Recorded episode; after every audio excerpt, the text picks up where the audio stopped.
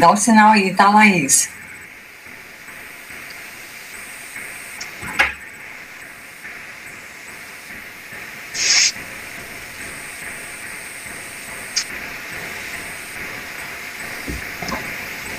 Podem começar. Boa noite a todos, boa noite a todas. A nossa mais uma reunião do nosso grupo Mochuni, né? Hoje nós nos reunimos mais uma vez para estudar temas relevantes para a nossa expansão da consciência e tudo que é mais necessário nessa época, né? Que a gente nem vai nominar mas que é de grandes desafios.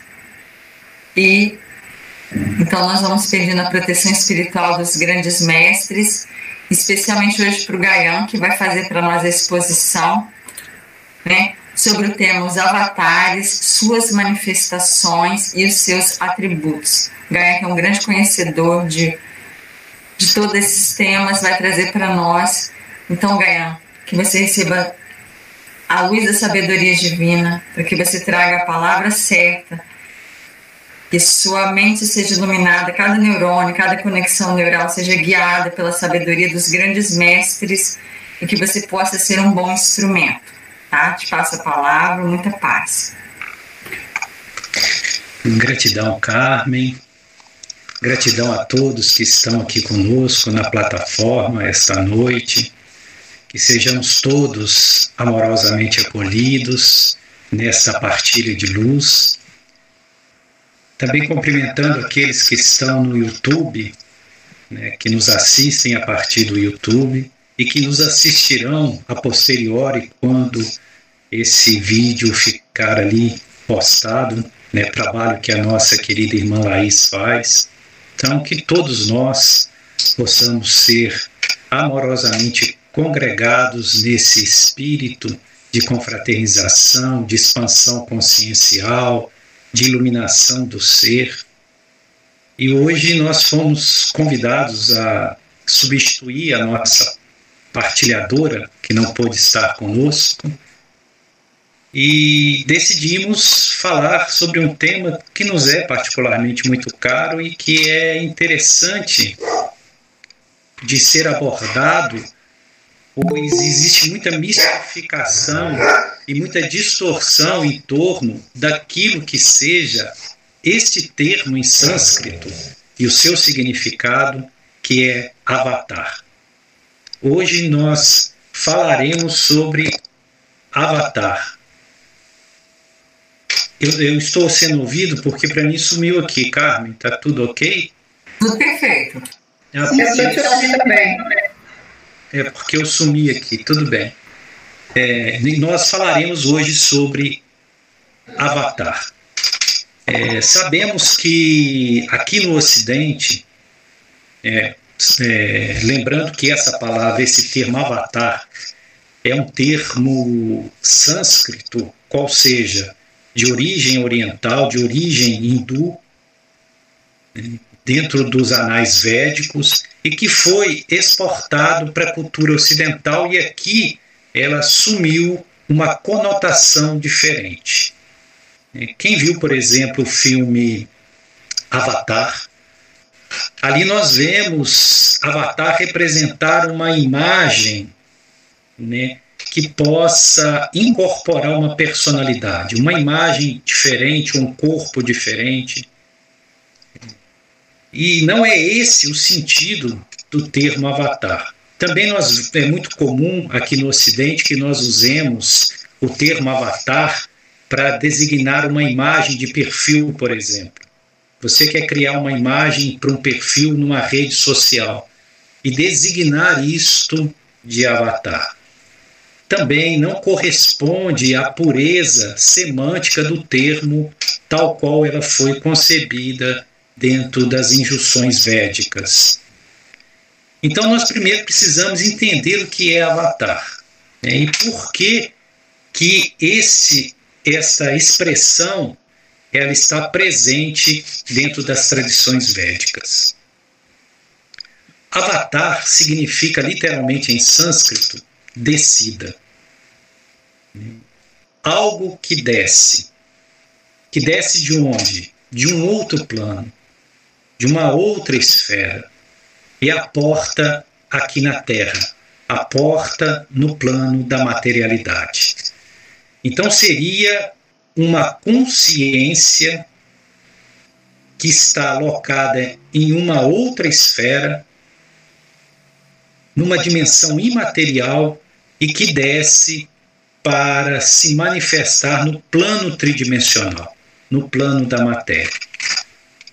Então, o avatar é uma descida, e no caso, uma descida divina, pois que dentro da cultura védica é entendido que a presença de Deus temporariamente, em algumas ocasiões, se manifesta num plano material. Se nós tomarmos, por exemplo, aquilo que aqui no Oriente, aqui no Ocidente, nós muito cultuamos, que é Jesus. Jesus, dentro de uma concepção védica, é um avatar. Por quê? Porque ele aporta a consciência divina a consciência divina que nós chamamos de Cristo né, se manifesta através da persona Jesus. Essa manifestação da essência crística, que é divina, na persona histórica daquele que foi conhecido como Jesus, é uma expressão avatárica. Isto é um avatar. O, o que se torna um pouco preocupante é quando nós passamos a entender que só existe um único avatar, que somente Jesus é filho de Deus, que não existe nenhum outro filho de Deus e que ninguém pode ser salvo a não ser por ele, que é uma distorção cognitiva, uma distorção de compreensão. Porque assim como Jesus manifestou a consciência divina aqui no planeta, outros seres aqui estiveram e também manifestaram. Então, Avatar é uma descida. Quando nós tomamos as escrituras sagradas, como por exemplo Bhagavad Gita, nós vemos lá que Krishna, no seu diálogo com Arjuna, aliás, nós aconselhamos a todos que possam fazer estudo dessa obra magnífica que é o Bhagavad Gita, é, se nós queremos entender de yoga ou aprofundarmos no que seja a filosofia do yoga, nós precisamos fazer estudo deste livro, o Bhagavad Gita. Então, neste livro, nos diálogos de Krishna com Arjuna, existe um momento em que Krishna diz que toda vez que o Dharma, nós explicaremos depois o que é o Dharma, toda vez que o Dharma se vê abalado aqui no plano da manifestação terrenal, ele, Krishna, desce pessoalmente, desce, esse é o sentido de avatar, desce pessoalmente ou manda um representante para que este representante possa reequilibrar o Dharma que foi abalado. E o que é o Dharma? O Dharma é a lei perfeita, é o plano da justiça divina. O Dharma é o equilíbrio perfeito de todas as coisas dentro de um plano regencial divino. Assim como existe o Dharma cósmico, cada um de nós também possui um Dharma individual. Ou seja, aquilo que nos conecta com o nosso propósito divino. É o nosso rio espiritual que flui para o oceano que é Deus. E quando nós estamos inseridos dentro do nosso Dharma, nós fluímos naturalmente, sem esforço, para o oceano de Deus. Quando nós nos desviamos do nosso Dharma, quando nós pegamos estradas vicinais, nós, por mais que tentemos caminhar, não chegaremos a esse oceano sagrado da presença divina. Então, Dharma é a nossa verdadeira, a nossa original essência que busca essa reconexão com Deus. Então nós só podemos estar reconectados. Amiga diz o Gita, eu estou mostrando aqui. Vivenciamos o nosso Dharma. A nossa professorinha Kátia está agora mostrando para nós o Srimad Bhagavatam. Aliás, o Quem perguntou foi a Jane, né, Jane? É, é, o Bhagavad Gita. Essa aí é uma das melhores traduções, que é a tradução de Srila Prabhupada. Né? Que, que trouxe a Bhakti Yoga, que é uma das correntes da Yoga, para o Ocidente. Aliás, Srila Prabhupada, Bhaktisiddhanta Srila Prabhupada, ele foi um avatar. Ele mesmo, no, no, fim da vida dele, ele disse que ele era um avatar. Mas era uma, uma, uma categoria diferente de avatar. Nós vamos falar sobre isso também. Ok. Você quer falar alguma coisa, Kátia? Então, os avatares são as descidas no plano. Eu só estava te ajudando com a plástica. ok é a descida no plano da matéria da consciência divina. E isso se dá toda vez que o Dharma se vê abalado, toda vez que as injustiças sobrepõem o plano de justiça, toda vez que a maldade, e a ignorância se propaga na humanidade e essas sementes divinas que somos nós somos tragados pelas forças da ignorância e da ilusão, que é Maia. E aí vem né, essa descida ao plano da matéria dessa consciência divina. Existem duas possibilidades de avatares né, se manifestando no plano da matéria. Uma delas é o que nós chamamos de Ansa Avatara. Ansa Avatara significa uma manifestação parcial, ou seja, alguns atributos divinos que se manifestam em um ser né, com um espírito muito avançado, que está preparado para aquela missão, portanto, uma encarnação que já vem ao mundo com uma missão pré-estabelecida, e ele manifesta uma, um atributo de Deus, mas não é a manifestação plena da consciência divina, é parcial essa, esse avatar com manifestação parcial dentro de um atributo específico é chamado de Ansaravatara. Por outro lado, quando existe uma manifestação plena, que é chamado de pura, né, com a pureza da consciência divina, sem nenhuma mácula de ignorância, sem nenhum enredamento por Maia, né, que é, a, a, é o mundo das ilusões, essa manifestação se chama Purnavatara. Os Purnavataras são mais raros. Jesus foi um Purnavatara. Então, os Purnavataras eles são mais raros. O mais comum de nós vermos são os Ansavataras, que são as manifestações parciais, que ainda trazem algumas resquícios de ilusão e de ignorância, mas não obstante conseguem manifestar um atributo de Deus aqui no plano da materialidade ser um veículo concreto da expressão divina aqui e agora. É, consideramos, por exemplo, Francisco Cândido Xavier como um ansa-avatar.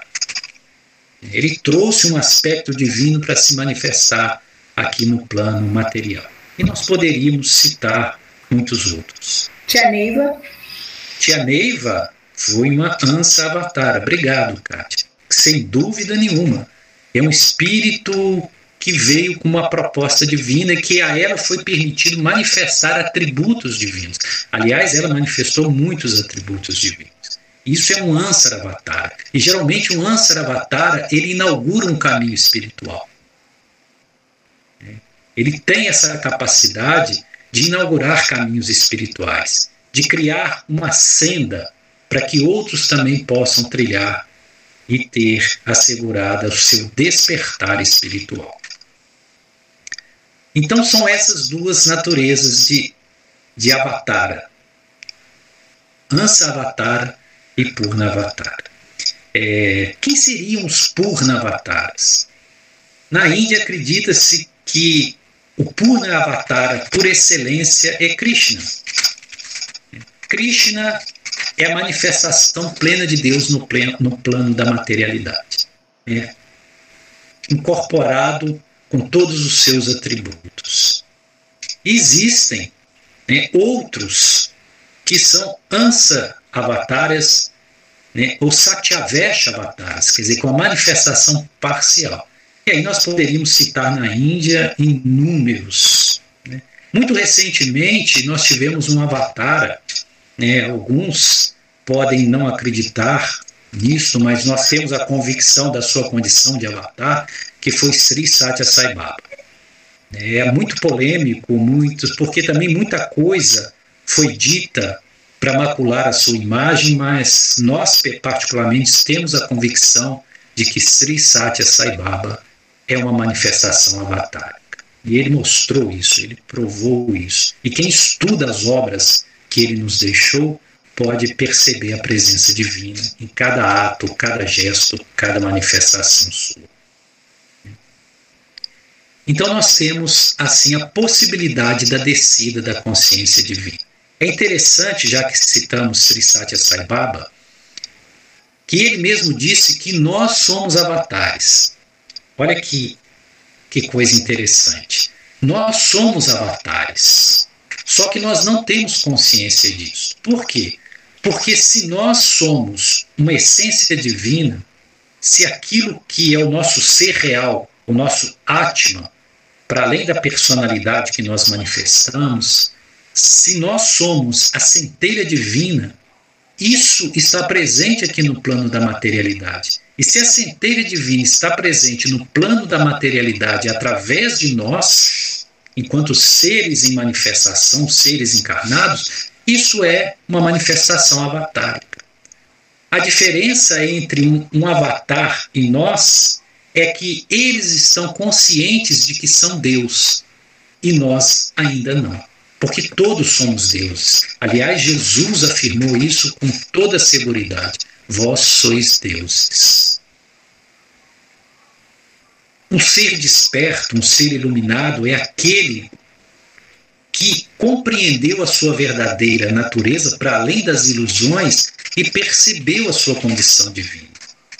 Buda que foi um outro avatar, né, e Buda foi um Purna avatar, um avatar Purusha, ele também dizia que a única diferença entre ele e os demais é que ele tinha despertado e reconhecido a sua natureza divina, e os outros ainda não. Mas que todos, todos nós somos Budas.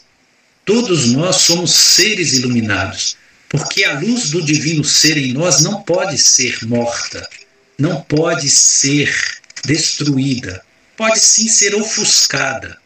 E esse processo de ofuscar a nossa luz divina aqui no mundo material é que nós chamamos de ilusão, de maia.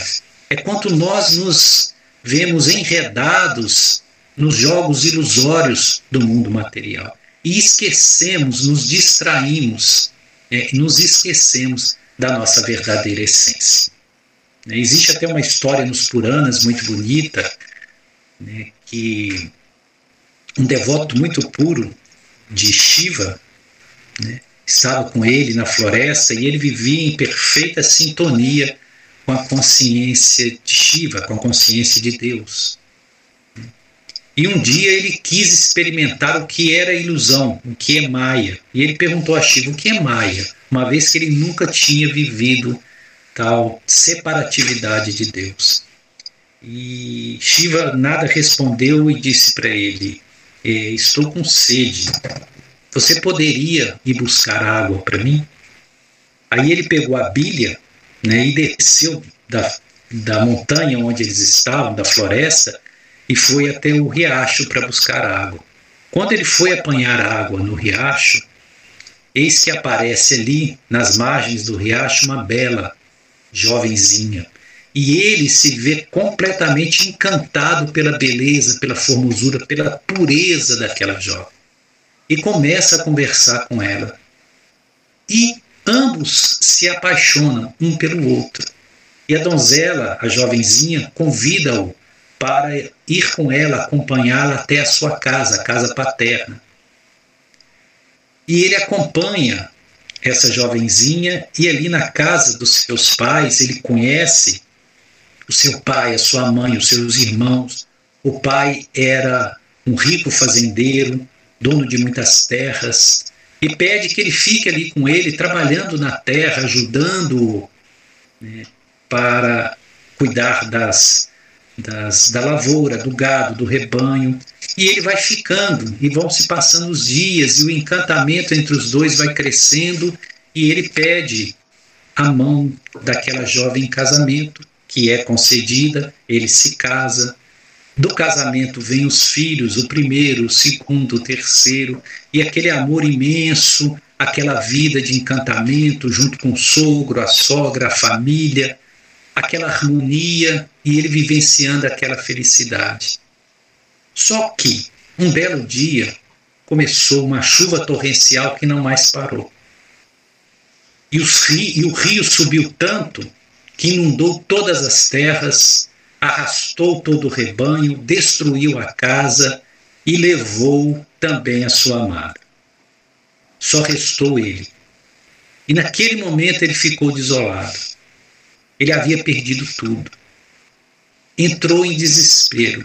Naquele momento de desespero, ele se lembrou de Shiva, que ele havia deixado anos atrás na floresta, e decidiu voltar na floresta.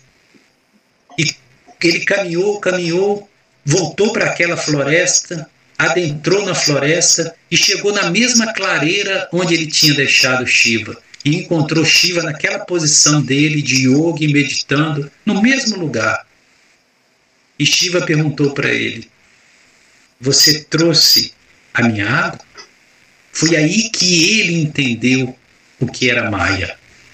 Foi aí que ele entendeu o processo que todos nós vivemos quando nós nos sentimos separados de Deus, quando nós vivemos a ilusão da separatividade, iludidos com os prazeres do mundo, iludidos com essa exterioridade que os nossos sentidos físicos nos fazem, nos faz conectar. Gaia, me perdoa, eu não entendi a pergunta de Shiva. Você trouxe a minha água ou Maia? Nossa, não, trouxe a minha água, porque água. tinha, Shiva tinha pedido ele para buscar água no riacho. E muitos anos depois é que ele volta e Shiva está no mesmo lugar. Isso já tinha passado uns 30 anos e Shiva no mesmo lugar. E Shiva pergunta ele: Você trouxe a minha água? E foi a água que levou tudo, né? Foi a água que levou tudo. Aliás, a água é um dos símbolos que está presente na Murti de, de Shiva. Aliás, nós gostaríamos de ter tempo para falar sobre Shiva aqui também hoje. Porque Shiva, ele incorpora todos os atributos divinos que se podem manifestar através de um avatar. Aliás, é, Shiva é uma simbologia de Deus. É, às vezes nós vemos a figura um pouco exótica de Shiva e entendemos que os hindus têm uma, um culto a uma imagem né, o que não, não é real. Na verdade, aquilo ali é uma simbologia que incorpora todos os atributos divinos que podem se manifestar através de nós. É, vou pedir a Carmen que coloque para nós, compartilhe a imagem de Shiva. Primeiro, é, compartilhe aquela imagem dos três avatares juntos, né, que é os três avatares principais talvez aqui do planeta Terra, né, conhecidos no planeta Terra e fundadores de toda uma tradição. É, Carmen, tem como você compartilhar? Um minutinho.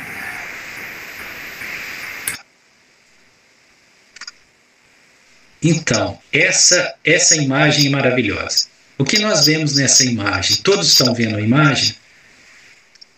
O que nós vemos nessa imagem? As três grandes manifestações avatáricas, né, que seria Buda, Jesus e ao fundo ali à direita Shiva.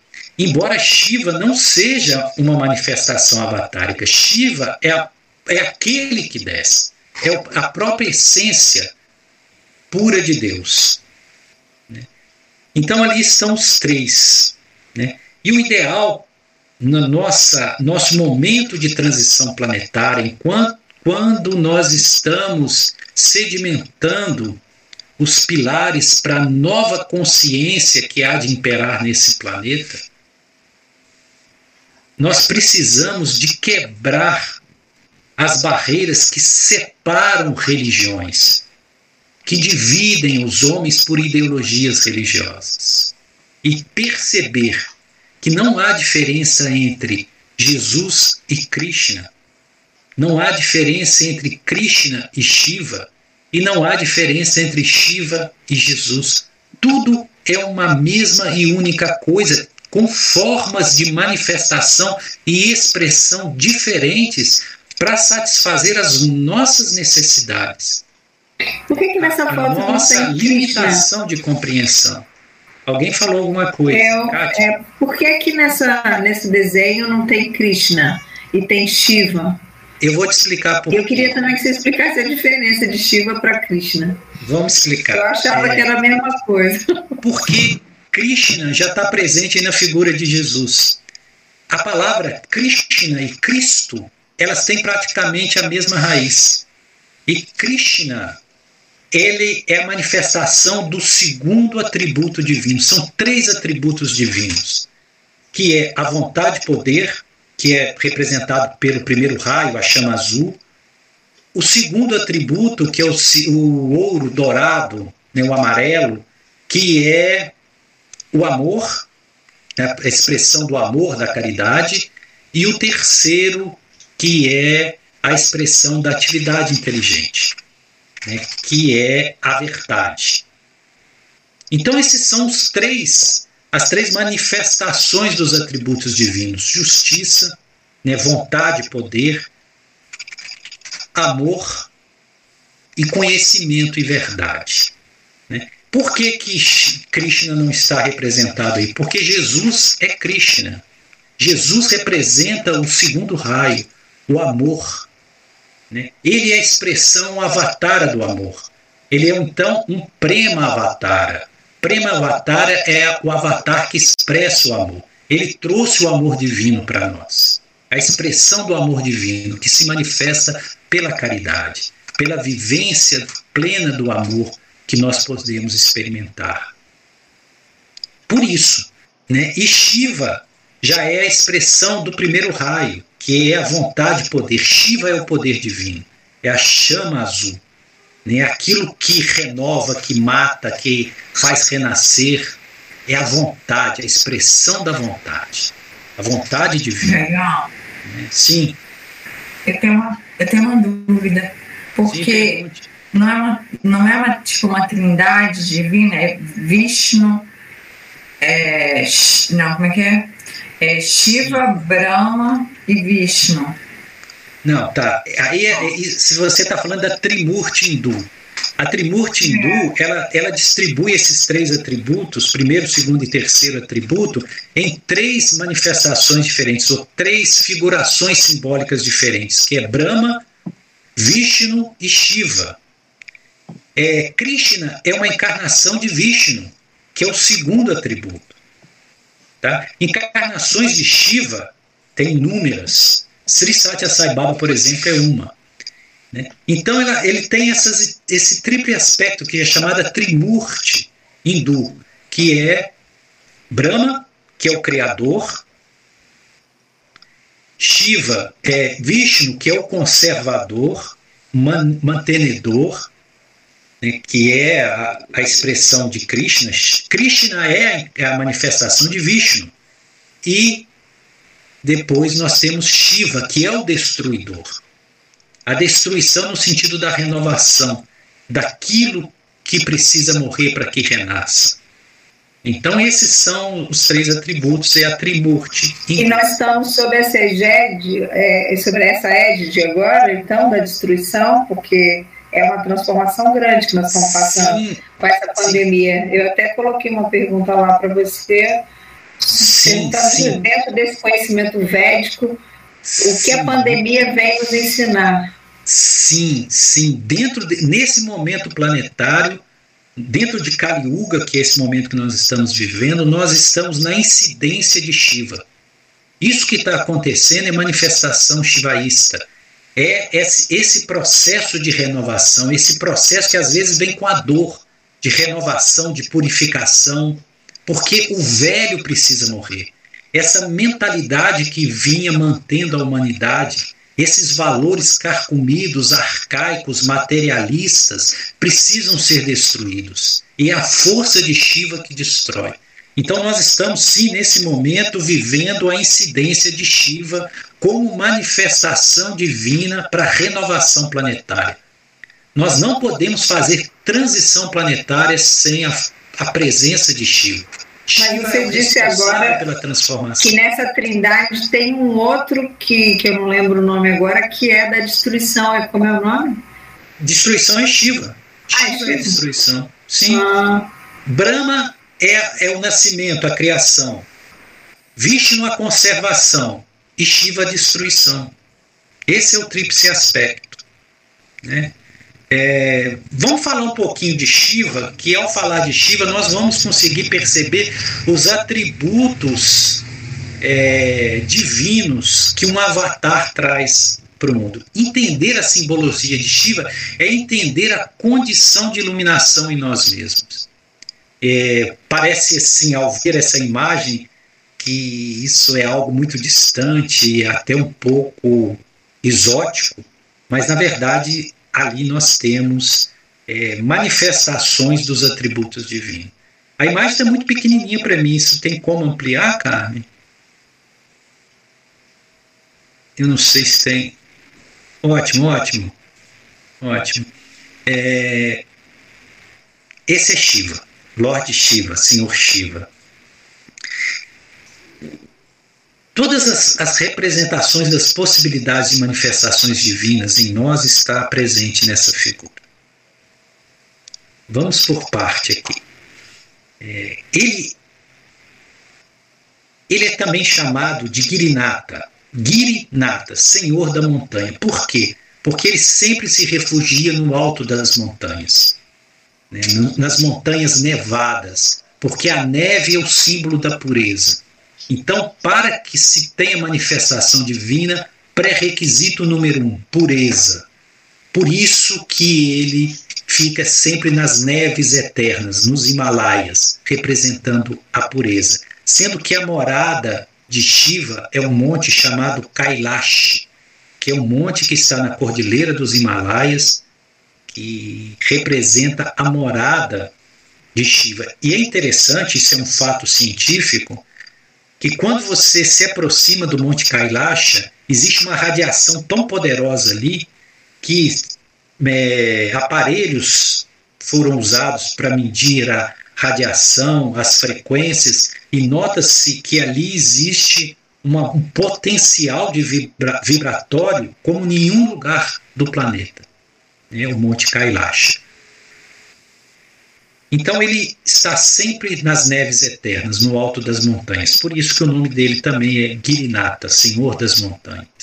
Representando que nós temos que estar no alto, em estado de elevação. As montanhas representam estado de elevação, elevação consciencial. Então, Shiva sempre vai se manifestar nas montanhas. É o lugar dele é as montanhas. Esse é o primeiro símbolo.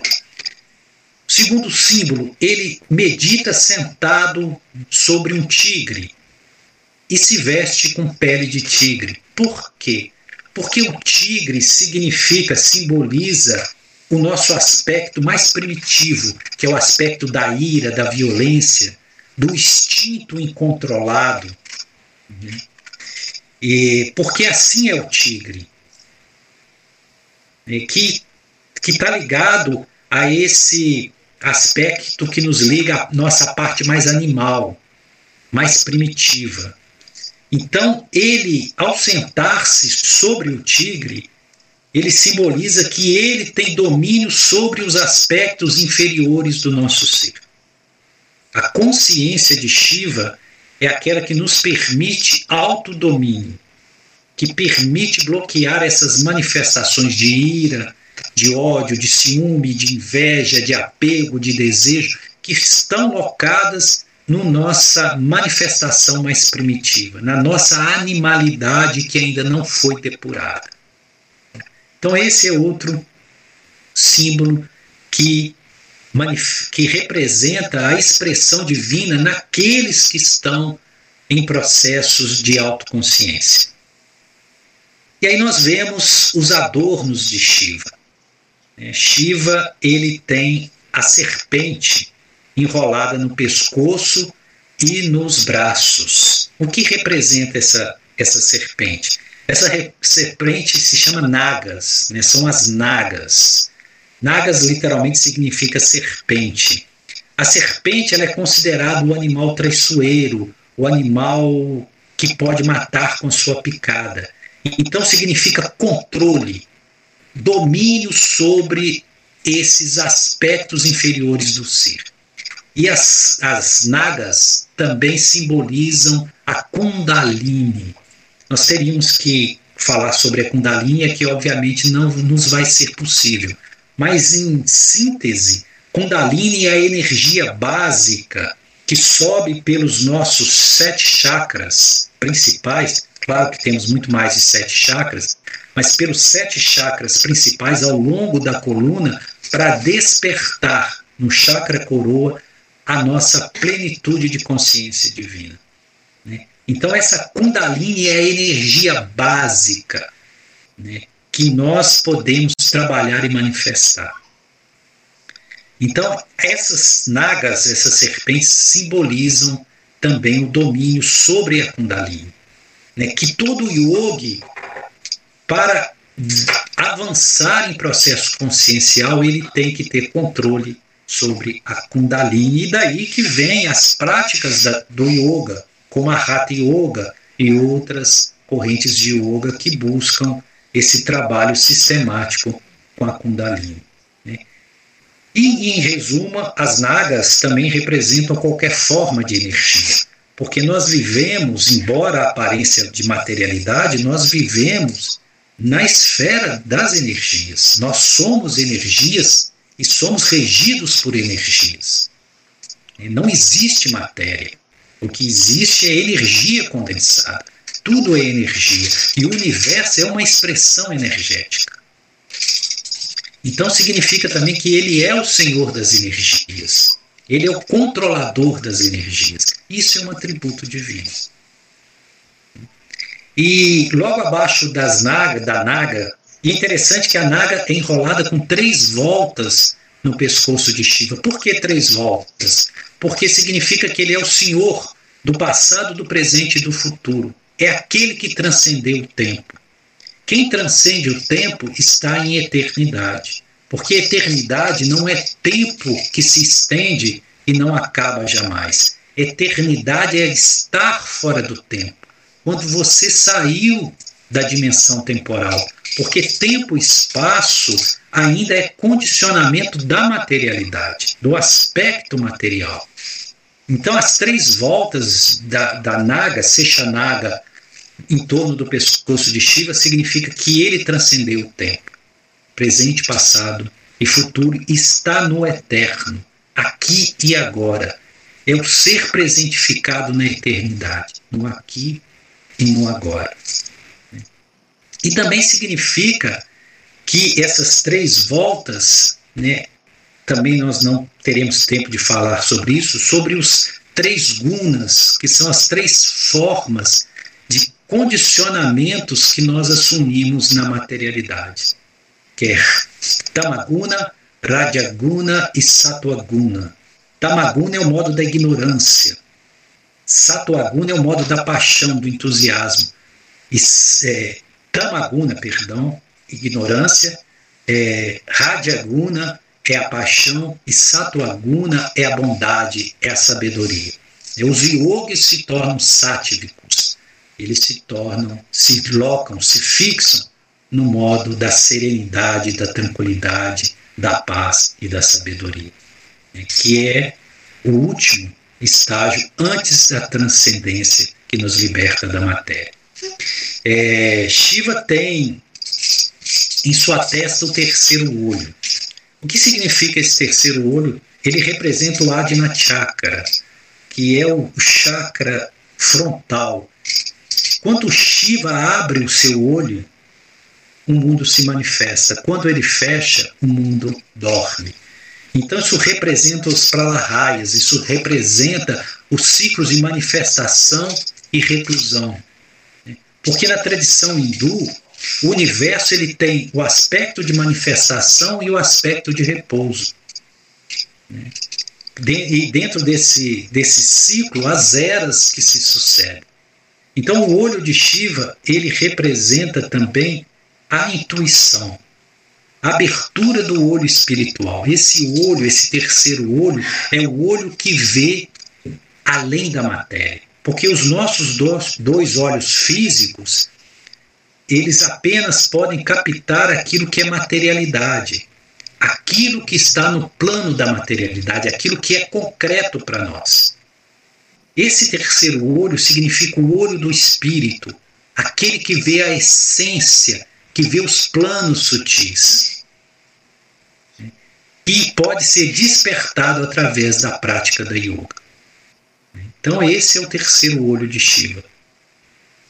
No, no seu, abaixo das, das sechanagas, das nagas, das serpentes, existem os colares de Rudraksha. O que os shivaístas usam colares de Rudraksha. Por quê?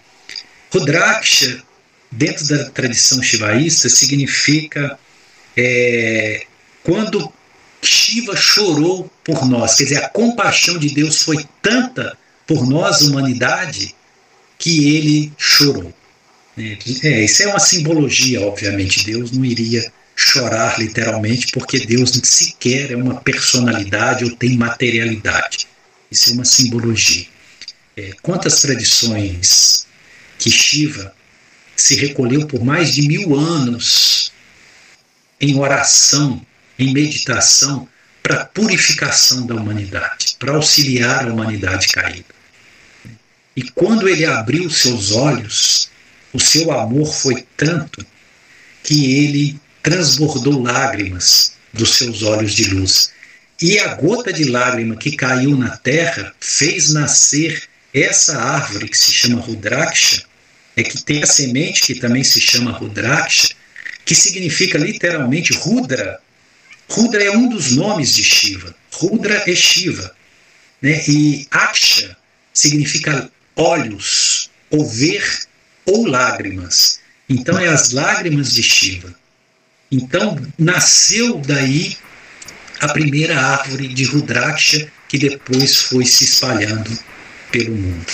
Né? E com a semente de Rudraksha se faz esses colares que os shivaístas usam. Também se usa né, a, as três voltas de colares com outras contas. Eu, por exemplo, tenho a minha aqui, né? São três voltas.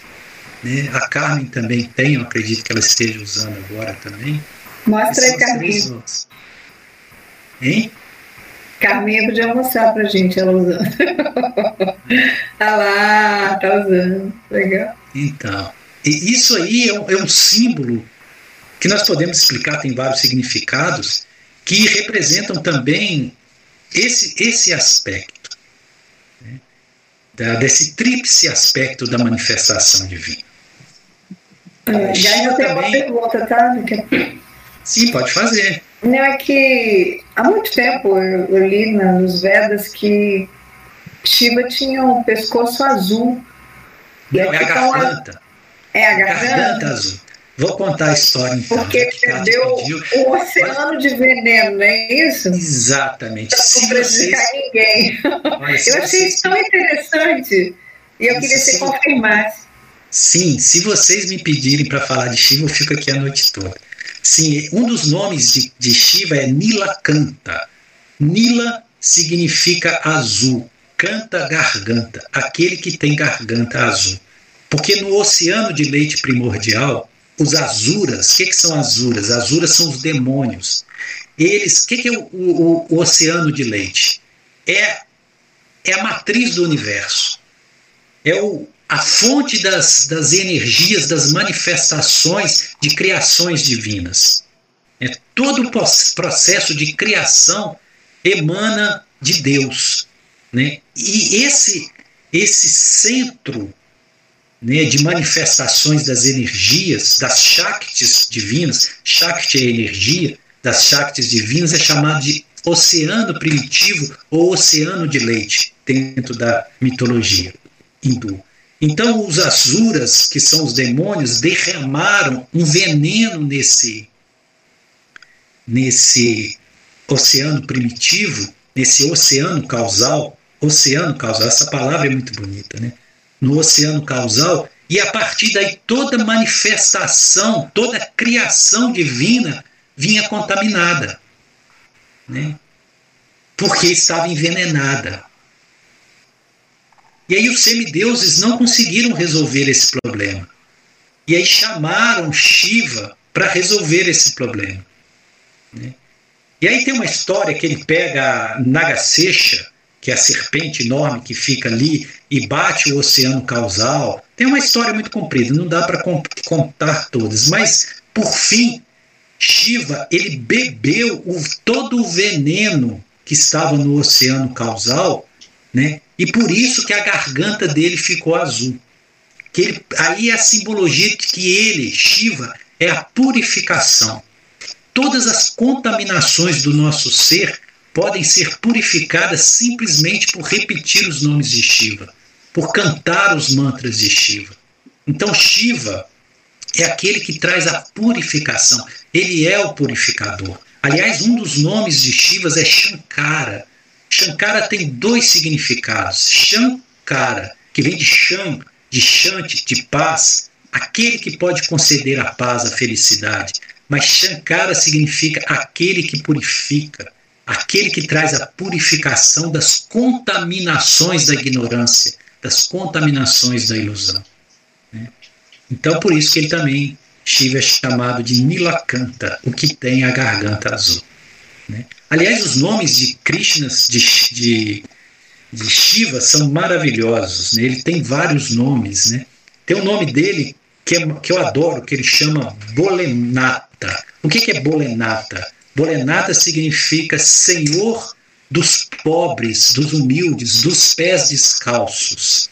Porque Shiva é pura misericórdia. Então ele é a expressão da humildade. E ele abraça os humildes, eles abraçam aqueles que não são os entendidos, os sábios. Lembrando aquelas palavras de Jesus: Graça vos dou, ó Pai, porque manifestaste essas coisas aos pobres e pequeninos e as escondestes dos sábios e doutos. É essa a expressão de Bolanata. Ou seja, para se aproximar de, de, de Shiva, é preciso humildade. E ele protege, ele abraça os mais simples, os pobrezinhos. Os franciscos de Assis da vida são diretamente protegidos por Shiva. É todo aquele que é humilde, que é pobre em essência, esse sentido de pobreza de espírito na concepção crística, né, que não é ser pobre de espírito, mas ser humilde, ser ingênuo, ser inocente, é protegido pelo por Shiva. Todo aquele que é inocente é protegido por Shiva. Então, esse é outro nome maravilhoso de, de Shiva, Bolenata. É. Outro nome lindo dele é Digambara. Digambara significa aquele que é vestido de céu, porque na tradição Shiva se manifesta nu. Ele se cobre de cinza, né, que é Vibhuti, a cinza sagrada, que é o símbolo da pureza absoluta, por quê? Porque o, o fogo é que purifica. Shiva é a expressão de fogo, né? primeiro raio. Então, depois que o fogo queima, o que resta é a cinza.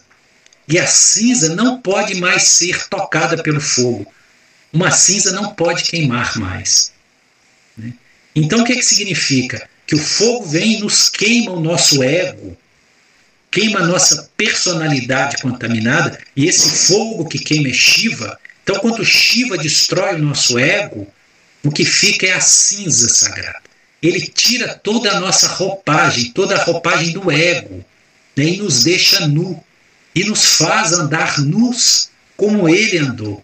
Daí esse nome de Gambara, de Agambara, aquele que anda Né? É outro dos nomes de, de Shiva. Aí, continuando ali na, na, imagem, nós vemos que ao lado, ah, lá no fundo, existe um, um boi. Vocês estão vendo um touro. Esse touro é Nandi, é o veículo espiritual de Shiva. Por que Nandi? Porque na Índia, a mãe divina, o aspecto feminino de Deus, porque lá eles cultuam tanto o aspecto masculino quanto o feminino. O aspecto feminino é representado pela vaca. Né? Por isso que a vaca é sagrada na Índia, que simboliza a mãe universal. E a mãe divina, o aspecto feminino de Deus, porque para eles Deus é masculino e feminino. Né? Tanto que Shiva é representado com a sua consorte Parvati, que é o aspecto masculino e feminino de Deus. Aqui no Ocidente que nós temos uma visão é, masculina de Deus, que Deus é somente masculino, mas lá não. Lá Deus é masculino e feminino, é a Deus, a grande mãe e Deus, o Criador e o processo da criação. Então, Nandi é o aspecto masculino, é o aspecto yang positivo que fecunda a natureza, né, que é a, a vaca, que é a mãe divina. Por isso que o veículo de Shiva é Nandi, que é o touro sagrado. Né? E, e, é muito bonita essa expressão. Ao lado da mão de, de Shiva nós vemos um, parece um tridente, né? que, que, é, chamado, que é chamado de Trishula. Esse Trishula representa os três aspectos da manifestação divina. E nós já falamos desse aspecto trino, nós não vamos falar dele de novo. Então é o Trishula. É, amarrado no Trishula está o Damaru. O que, que é o Damaru? Damaru é aquele tamborzinho de Shiva. Então o Damaru, Shiva, quando ele bate o Damaru, ele põe, ele determina o compasso do universo e produz o som que cria o universo. Porque a energia criadora ela é sonora, ela é uma vibração sonora. Então, quanto Shiva, quanto Shiva bate o Damaru, Damaru ele tem dois, duas bolinhas, né? não sei se vocês já viram. Então, quando bate o Damaru, ele vai compassando o ritmo do universo. E assim ele sustenta o universo. Representa isso Damaru. Né? Gaia, é, sim. Até quando a gente vai estar nesse ciclo cósmico aí sobre Egid, né, na verdade, de, de Shiva? Enquanto... Tem uma previsão, assim, porque Sim. a gente sabe que tem umas previsões védicas, né? Sim. É, nós estamos passando por uma fase de transição. Né? É uma fase de destruição, porque valores precisam ser destruídos.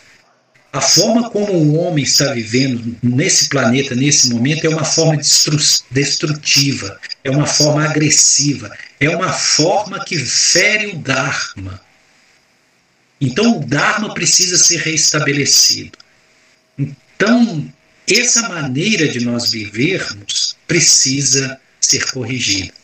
E quem atua nesse processo de transição, de purificação, é Shiva.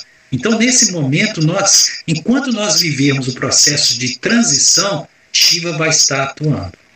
Né? Agora, qual é o prazo para isso? É indeterminado. Isso depende muito de como nós, humanidade, vamos responder a esses processos.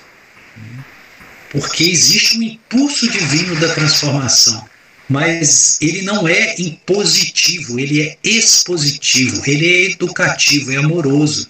Depende de nós fazermos a, as nossas transformações pessoais que vão se refletir no mundo.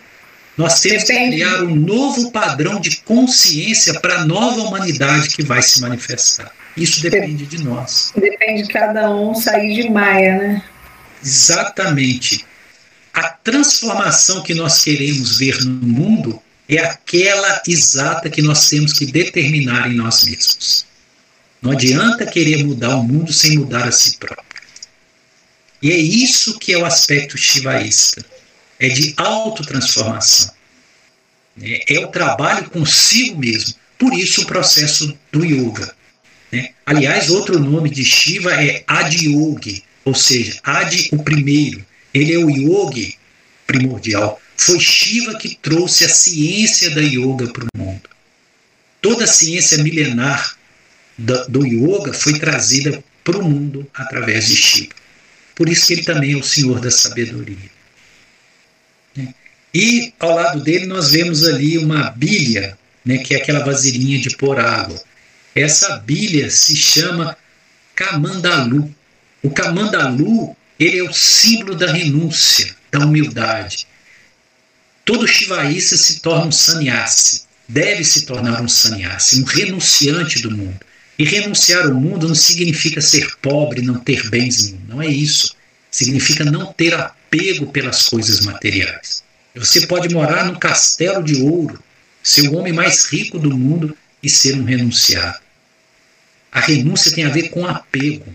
Às vezes eu sou pobre, só tenho cinco galinhas e uma vaquinha magra. Mas sou tão apegado às cinco galinhas e à vaquinha magra que eu não tenho renúncia. Então, renúncia significa desapego. Né? E o desapego é que nos conduz à libertação, que é moksha. Todo trabalho de yoga é para nos conduzir a moksha.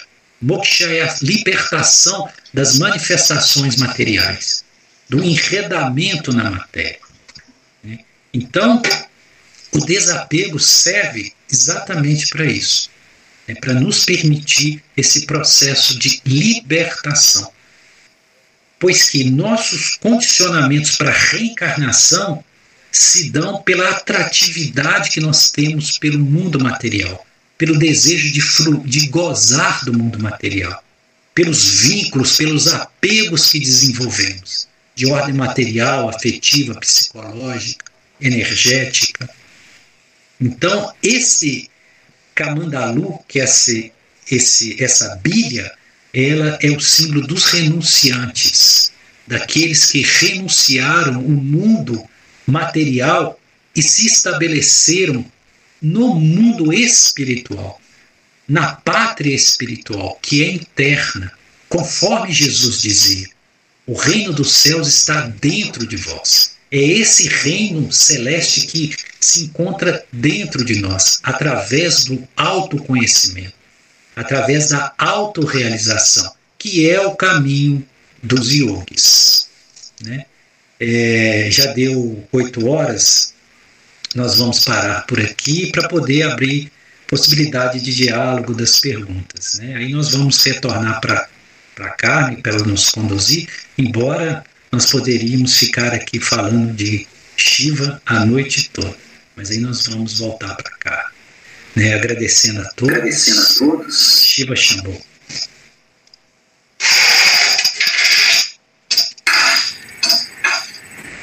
Obrigada, Gaia. Um monte de pergunta aqui. Espera só um pouquinho que eu vou ler. Olha, eu vou perguntar logo uma pergunta minha. Mahadeva, que eu ouço muito Mahadeva, esse nome de Shiva, ele tem aquele mesmo sentido da descrição? é Mahadeva. Maha significa o maior, o grande, o supremo. Deva, Deus. Então, Mahadeva significa Deus Supremo, Supremo Senhor. Então, um dos nomes de Shiva é Mahadeva, Shiva Mahadeva. Shiva, Senhor Supremo. Né? Por isso que a gente canta, né? Mahadeva Shambhu. Shiva Shambhu, Mahadeva Shambhu. Então é o Senhor Supremo. Que outro nome também para Shiva que corresponde a isso é Ishvara. Ishvara também significa o Senhor Supremo. Então, Shiva é Ishvara. Né? Então, manifestação de Ishvara.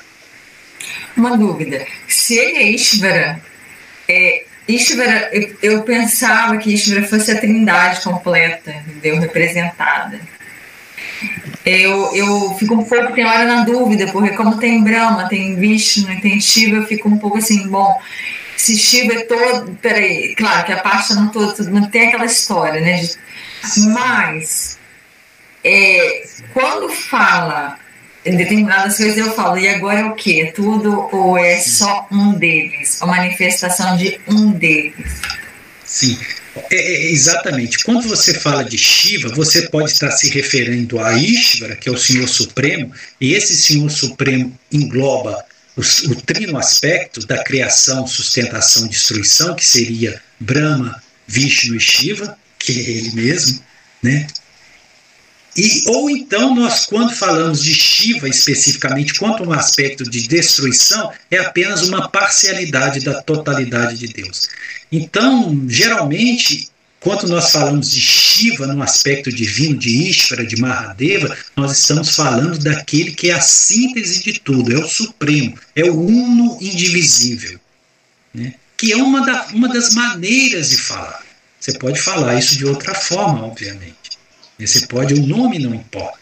Mas Shiva, nessa visão, principalmente da filosofia Advaita, que é a filosofia da Caxemira, do norte da Índia, né, que é onde está a base filosófica verdadeira do Vedanta, Shiva é representa o Senhor Supremo, Mahadeva. Ele tem muitos nomes, né? Mas Mahadeva é um, um deles, né? Na verdade, eu entendo que toda essa simbologia, todo esse desenho e tal, na verdade, é como se fosse um livro vivo de, dos aspectos para que a gente não se esqueça. Exato. Se a gente se reconecte. Na verdade, a energia de um avatar é uma coisa amorfa, não tem formato. Mas acho que o, a visualização desses símbolos faz a gente remontar os aspectos que a gente tem que estar atento. Na minha visão, seria isso. Sim. Não sei. Sim. Por isso que tem o, todo o aspecto divino, ele assume uma, uma manifestação para que nós possamos fazer a conexão. Por exemplo, o aspecto da sabedoria e da prosperidade. Ganesha. Entende? Que, aliás, é filho de Shiva. Então, isso são apenas formas, expressões para nos conectar com o atributo. O importante é o atributo, porque o atributo divino se manifesta. Entende? E nós devemos também manifestar atributos divinos. Aliás, cada um de nós tem uma evidência de um atributo divino. Tem pessoas que são mais ligadas à justiça, outras mais ligadas ao amor, outras mais ligadas à verdade, ao conhecimento é por isso que existem os raios de manifestação. Quando a gente trabalha com sete raios cósmicos, como nós temos trabalhado, nós estamos trabalhando com atributos divinos. São os atributos divinos. E cada chorrão de um raio, um mestre ascenso que cuida de um raio, é alguém que canaliza aquele atributo para potencializá-lo para o planeta. Né? Se você pega Kutume, ele potencializa o segundo atributo divino, que é da sabedoria, do amor, do amor. Né? Entende? Se nós é, pegamos Elmória, Elmória canaliza o primeiro atributo, que é a vontade, poder, a determinação, a força. Isso são atributos divinos. Ótimo. E tem aqui uma pergunta, né? Acho que você já deve ter comentado dentro do conhecimento védico que a pandemia veio nos ensinar, é, na sua opinião. E aí eu até coloquei outra aqui que eu vou engatar nessa. Será que pela gravidade do momento atual poderia haver a manifestação de algum avatar, já que a, a, teoria, a o conceito do avatar é que ele desce quando a coisa está muito estranha mesmo. Então, assim, é, eu não me lembro de ter tido uma época dessa em muitos anos. Então, uh, talvez fosse uma época favorável para a chegada de algum avatar, ou a, o avatar já estaria por aí. Digo assim, manifestação direta, não é manifestação etérica. Sim, sim. É, provavelmente no planeta já tem algum avatar aqui, né, trabalhando. Porque alguns avatares eles trabalham no anonimato. Né? Por exemplo, eu considero como avatar Sri Satya Sai Baba. Ele esteve no planeta até muito pouco tempo, ele desencarnou muito pouco tempo. Né? E se nós pegarmos a essência do ensinamento de Sri Satya Sai, é exatamente os ensinamentos eternos do Dharma. Né? Como nós reconhecemos um avatar. Ele representa o Dharma, ele manifesta o Dharma. É, nós falamos muito de Krishnamurti. Eu entendo Krishnamurti como um Ansa-avatar. Aliás, ele foi preparado para manifestar a, a, o aspecto da, do instrutor do mundo, que é Maitreya. E ele realmente manifestou isso. Né? Então, assim, se nós estudarmos Krishnamurti, nós vamos entender o processo da cognição. Nós vamos entender o que nos faz prisioneiros, o que nos mantém em ilusão. Isso é uma manifestação avatárica. Né? Entendi. Tem uma outra coisa aqui. seria termos um conhecimento espiritual com bases sólidas para não cairmos nas ilusões deste período marcado por, reviravoltas dignas de um filme de ficção científica? Seria essa a solução, a gente ter conhecimento espiritual em bases sólidas? Olha uma coisa muito interessante, eu não sei de quem foi a pergunta. Nesse momento obscuro da humanidade, não nos é possível ter plenitude de conhecimento espiritual. Não nos é possível, porque nós estamos enredados por Maia, pela ilusão e pela ignorância. Nós sempre vamos dar uma derrapada, nós sempre vamos escorregar.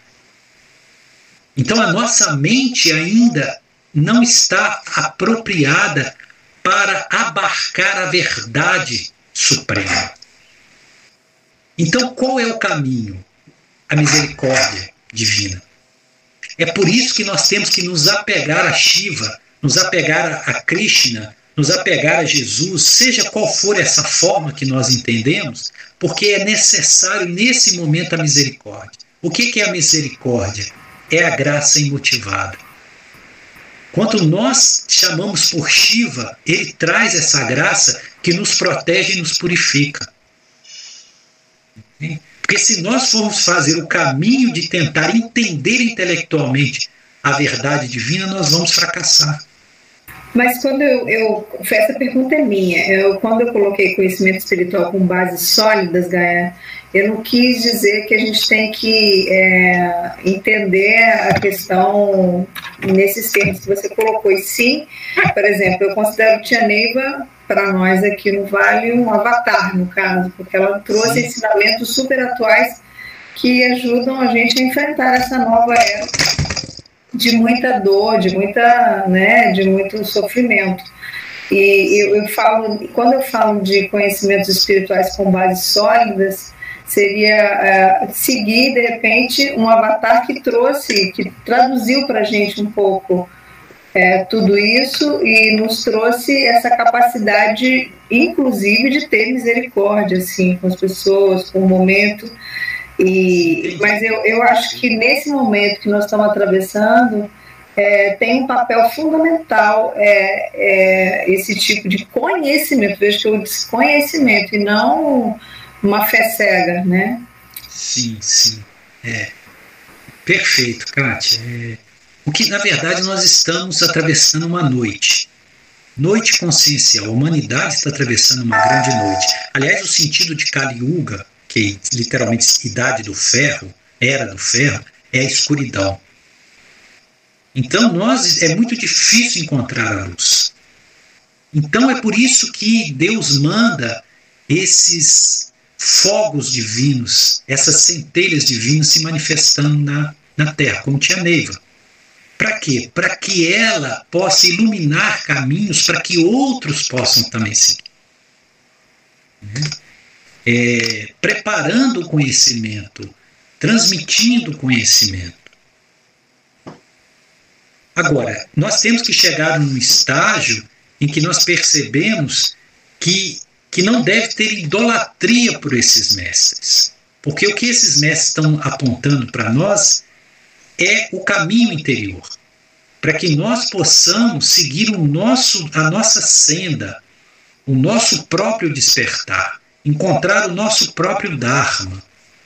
Porque ninguém pode dar a iluminação para a gente. Nem Jesus pode dar para nós a iluminação. Quando Jesus fala que Ele é o caminho, a verdade e a vida, e que ninguém pode ir ao Pai senão por Ele, Ele está dizendo que esse eu sou o caminho, a verdade a vida, o eu sou, quer dizer, A verdadeira essência do ser real em nós é que é o caminho, que é a verdade que é a vida. Né? E é claro que esses, é, todos esses caminhos espirituais que foram edificados na Terra estão aqui para nos ajudar a caminhar. Estão aqui para nos preparar, para iluminar essa noite escura né, que se faz na Terra. Nós estamos atravessando uma escuridão terrível, terrível, né, terrível. Quem, quem vislumbrou um pouquinho de luz percebe o quanto nós estamos mergulhados num oceano de ignorância, de ilusão. Então, sim, é válido todos esses seres que são enviados pelo plano divino, que são manifestações avatáricas para nos conduzir, nos orientar e para manifestar possibilidades para que nós possamos nos reconectar com Deus. Religare, religião, fazer essa religação com Deus, que é o propósito das nossas existências. Não sei se eu respondi, Kátia, mas procurei fazê-lo. Não, respondeu sim. Inclusive, um, os ensinamentos sólidos que eu falo são, por exemplo, ela nos ensina que o conhecimento de que tudo é bom nos, nos liberta do mal. Né? Sim. Então, é, eu acho que é isso, sem fanatismo, sem tê-la como uma muleta, né, como e sim é, bebendo desse conhecimento que ela trouxe para a gente, que inclusive ela trouxe dos Himalaias. Aliás, eu quero aproveitar e convidar todo mundo que está ouvindo aí que na próxima segunda-feira que o tema será Vale do Amanhecer, Tia Neiva. Sim, imperdível. Estaremos aqui. Viu, Eliane, que está aí também, né? O Daí. Sim. Participem. O pessoal do YouTube também está acompanhando. Olha, olha a propaganda. Não, é, é para fazer mesmo. Temos que divulgar o que é bom. Sim. Mas é. eu estava ouvindo vocês conversando e aí eu fiquei pensando numa coisa, porque a gente fala assim, é, teve uma época é, que eu estudei muita prática do Dharma. É, eu recebi uns livros de um pessoal lá da Tailândia, e aí ouvia sempre os podcasts deles e, e uma das coisas que mais me tocou foi essa questão da prática do Dharma. Eles nunca falavam em estudar o Dharma, era, tudo era prática do Dharma. Então, assim, e um dos fundamentos da prática do Dharma era você, era meditação vipassana e também essa questão de você ser o observador externo. Você não entrar no que passa nem na sua mente e nem ao seu redor. Você pode observar, mas não é, não, não está presente no que se passa em Maia.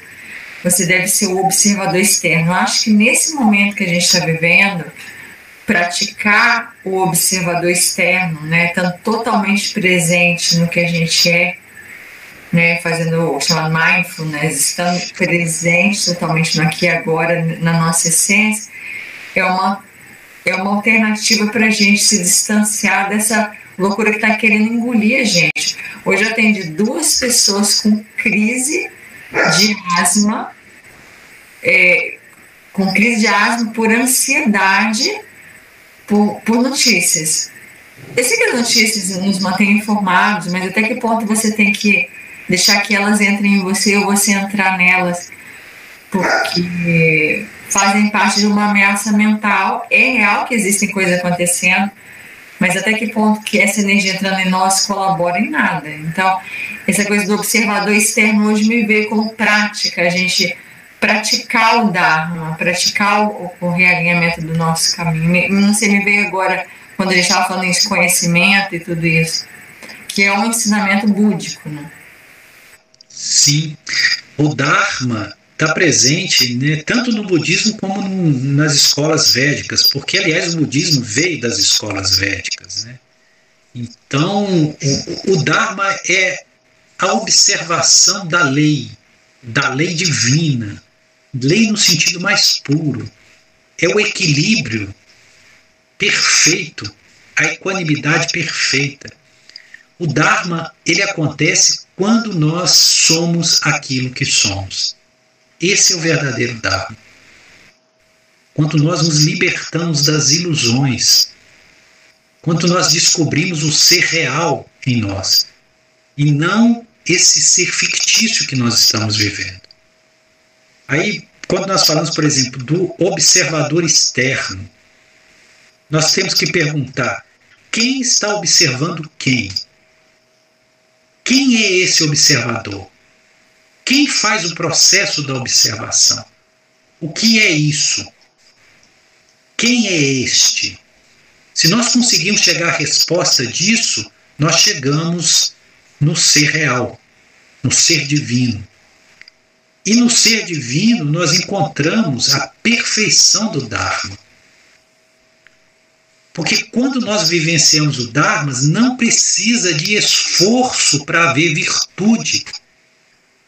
Quando existe esforço para virtude, significa que há ausência de Dharma. Porque o Dharma nos traz a virtude naturalmente,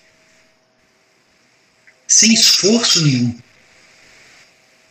Se eu tenho que me esforçar, por exemplo, para não odiar, ou para não ter sentir ira, raiva, é porque eu estou fora do Dharma. Então a, o Dharma é a lei perfeita, é o equilíbrio perfeito. É difícil entender essa, esse termo porque não há tradução exata para Dharma. Você tem que sentir o Dharma. Né? Então é, é, é, mais ou menos isso. É, parece que fica um pouco confuso esses termos, mas em resumo, seria mais ou menos isso. Tem uma pergunta aqui também: como fazer para nos libertar da roda do samsara? Sim, primeiro tem que entender o que é roda de samsara. Né? É, roda de samsara é, significa essa roda que nos mantém presos ao eterno nascer, morrer, renascer, viver, morrer de novo, ou seja, os ciclos das reencarnações. Sansara significa aprisionamento à dimensão material, aos mundos físicos, quer nesse planeta Terra ou em qualquer outro planeta de manifestação material, que é regido por Maya. Maya sempre rege as manifestações materiais. Então, roda de Sansara, Sansara é um termo mais budista. Sansara significa o aprisionamento aos aspectos materiais, a materialidade e quando nós estamos presos à materialidade, nós somos compelidos a reencarnar, ou seja, a nos relacionar com a matéria. A, enca a encarnação nada mais é do que uma relação que se estabelece com a materialidade. Só que, detalhe importante, nós somos espíritos e espíritos são imateriais. Então a nossa verdadeira natureza e essência não é material, é espiritual. Então nós precisamos nos libertar daquilo que não é real. O que não é real é a matéria, é as dimensões materiais. Aportado no ser real, na essência divina, que é espiritual, e o que é espiritual não pode ser material, nós não precisamos mais ter vínculos com a materialidade. Aí nós vamos manifestarmos, sermos aquilo que somos em dimensões não materiais, em mundos espirituais, que nós ainda nem conseguimos entender o que é. Porque tudo aquilo que nós vemos, por exemplo, na doutrina espírita sobre nosso lar, é, umbral, isso aí é dimensão material. Nosso lar é uma instância do mundo suprafísico ainda material feito de matéria quintessenciada com necessidades ainda materiais, embora materialidade quintessenciada. Então a verdadeira libertação não é ir para nosso lar. A verdadeira libertação é não necessitar mais de vínculo com a matéria. É o ser liberto, é a consciência pura, é moksha, né? é a essência crística pura, que se expande e se torna o próprio universo, que o significa com Deus. E nisso tem a divina alegria, que é a Nanda. É o prazer que vem apenas de ser aquilo que se é. Então, libertar da roda de Sansara é se libertar dos condicionamentos materiais que nos levam compulsivamente ao ciclo de reencarnações. É, eu estava vendo uma coisa sobre o Carvalho naquele livro, falando que é, a gente vive no eu inferior e é como um pêndulo o nosso o eu inferior ele vai do positivo para o negativo, do positivo para o negativo, negativo para positivo. Isso é uma característica do eu inferior, né, da terceira dimensão. No eu superior, se a gente entrar na dimensão do eu superior, é como se o pêndulo estivesse reto, ele não tem oscilação, ele está é, simplesmente acima das oscilações das dimensões inferiores. Então, que necessidade tem da gente estar na, nos contrastes? É, acho que é essa introspecção na, na, essência né, do que é a nossa é, origem divina. Sim. É, o, o Cabalion, ao falar, né, que o Cabalion nada mais é do que a Cabala, a tábua de esmeraldas, né, do Hermes Trimegisto. Quando ele fala do pêndulo, ele simboliza justamente a nossa manifestação no mundo material, porque nós vivemos na dualidade, claro, escuro, bem, mal, feliz, triste e, e constantemente oscilando. Quando nós migramos para a dimensão espiritual ou vivemos a consciência espiritual, nós saímos dessa dualidade. Nós não mais distinguimos bem de mal, claro de escuro, alto de baixo, masculino de feminino. Entende? É sair da dualidade. Porque a dualidade é que nos traz sofrimento. Exato. A Kátia colocou aqui ainda: a humanidade está vivendo em Kali Yuga, a última era do ciclo cósmico, segundo a tradição hindu? É uma pergunta, na verdade, seria Sim. isso? Sim, nós estamos vivendo na Kali Yuga, saindo da Kali Yuga. É, são, vários, são várias yugas, né?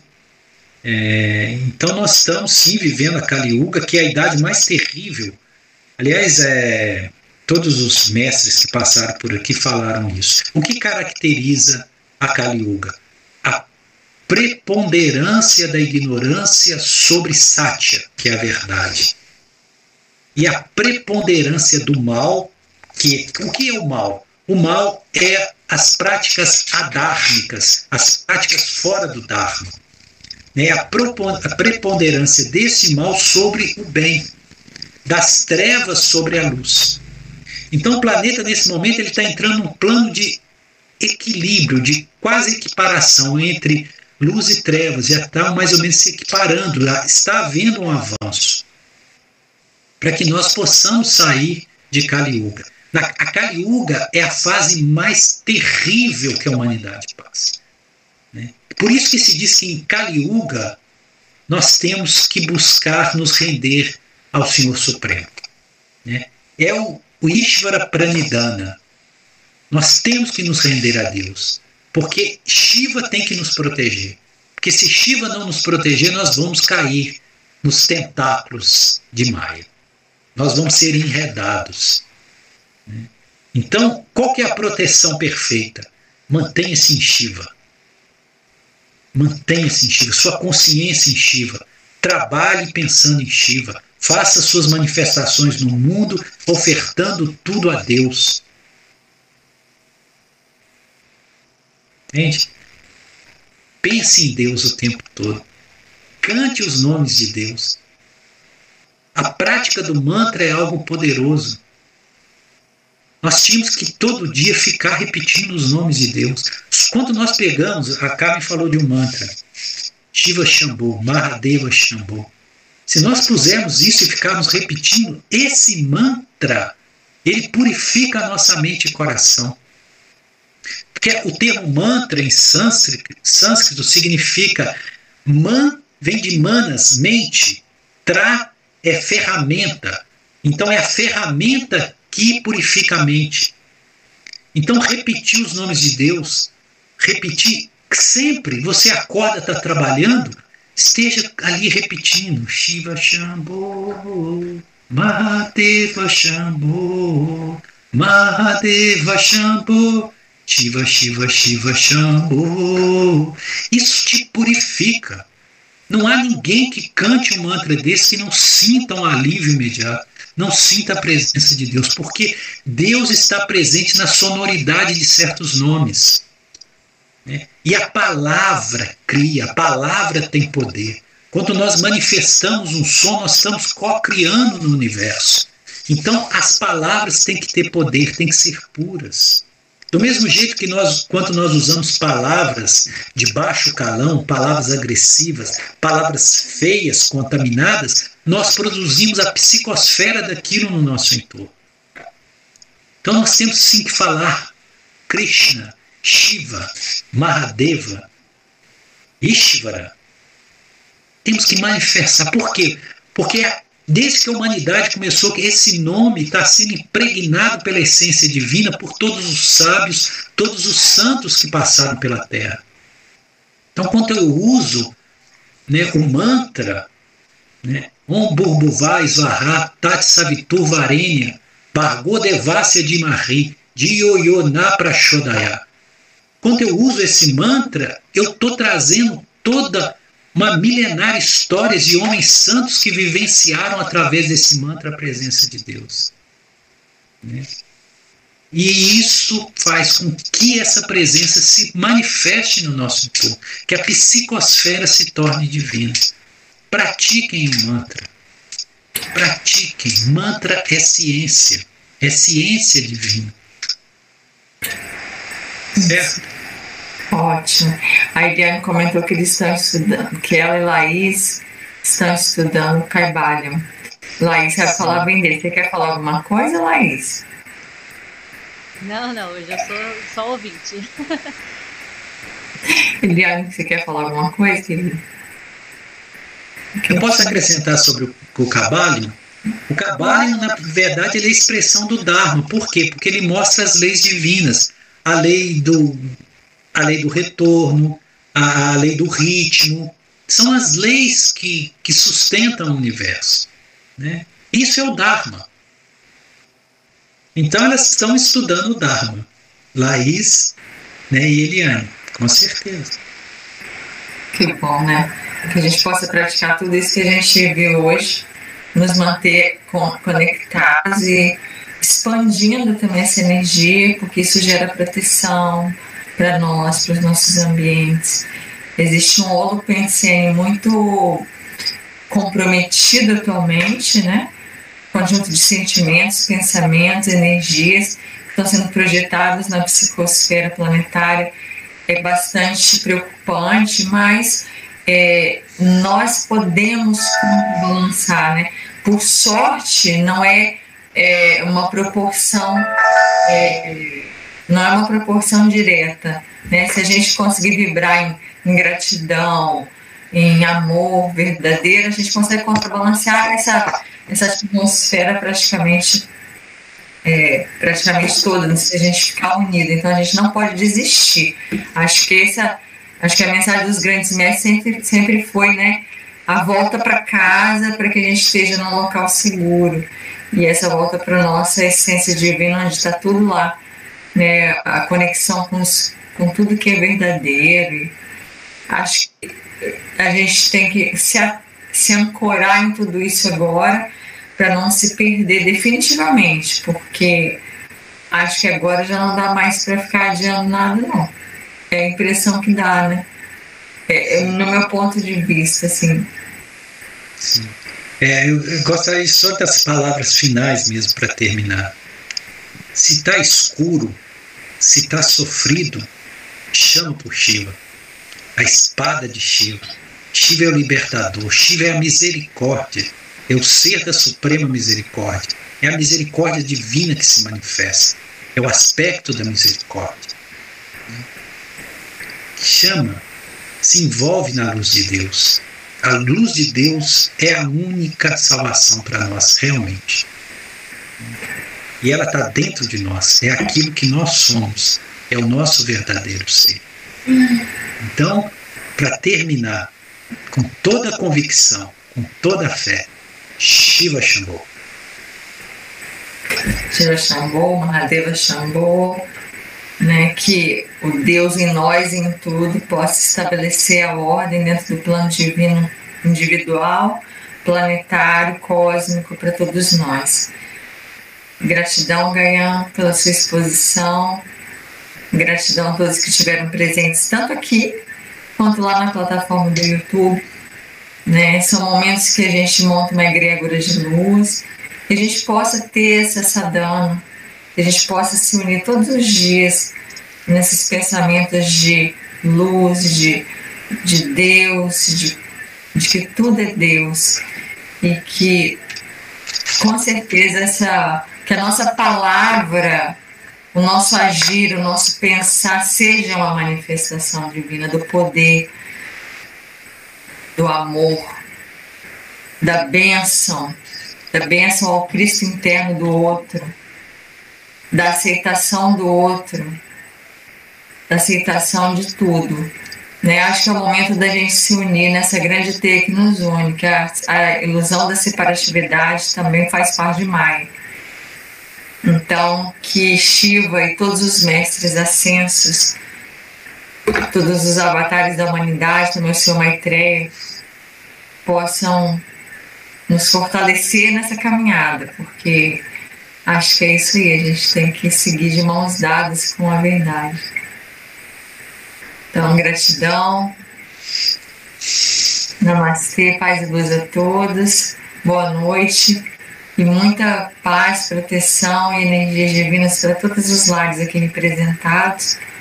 Que sejam envolvidos em paz, em luz, em saúde, em prosperidade em todos os âmbitos, para que tudo se realinhe com o plano divino, que é bom e perfeito para todos.